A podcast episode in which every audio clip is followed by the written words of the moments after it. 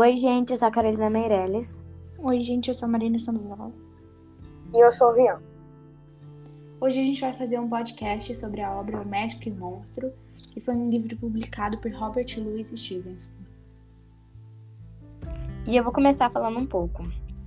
Bom, Mr. Utterson, o advogado, Dr. Henry Jekyll, o médico, e Edward Hyde, que não tinha uma profissão definida, são as três pessoas envolvidas diretamente na trama e no mistério da obra.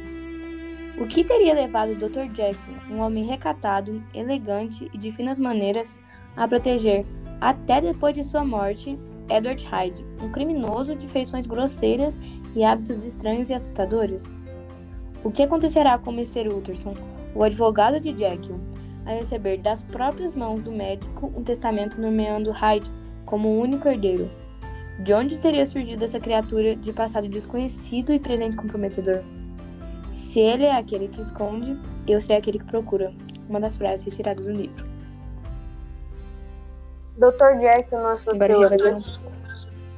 Dr. Jack, nas suas teorias, falava que toda pessoa tem dois lados, o bom e o ruim, e que algumas áreas o lado ruim queria se libertar.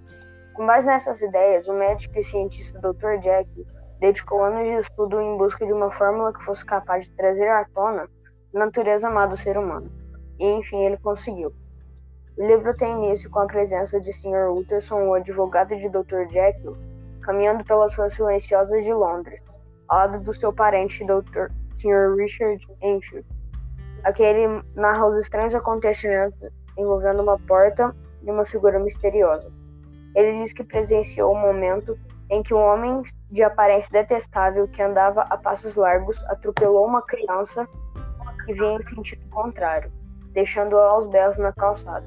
Após perseguido e trazido ao local do acidente, um monstruoso homem, que se chamava Hyde, disse que estaria disposto a pagar pelos prejuízos causados à família da menina. Não acreditando na afirmação daquele sujeito horrendo, Sr. Utterson foi com ele até uma estranha porta e ficou estarrecido quando recebeu um cheque com fundos. A narração termina com a promessa de Sr. Utterson em realizar uma promessa, uma, uma pesquisa sobre o Sr. Hyde, a todo custo. Bom, eu vou falar sobre a análise literária e toda a história do livro. O Magic e o Monstro é o nome de um livro de Robert Louis Stevenson, publicado em 1886. A obra foi, em seu tempo, considerado um excelente livro de horror e suspense que marcaria profundamente seus leitores, pois mantém um, um, tema assustador e bem de suspense durante todo o enredo, se tornando assim um clássico do mistério.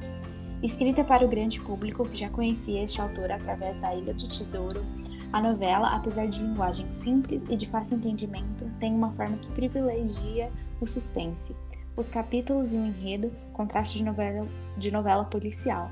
Um crime, um grande mistério e alguém tentando desvendá-los. Não é difícil encontrar evidências de uma tese sobre consciente e subconsciente nas entrelinhas dessa obra de ficção do final do século XIX. Para descobrir o que acontece no final, basta ler o livro e descobrir os mistérios de Dr. Jekyll. Todos nós gostamos bastante da história. Foi isso, gente. Tchau. Tchau.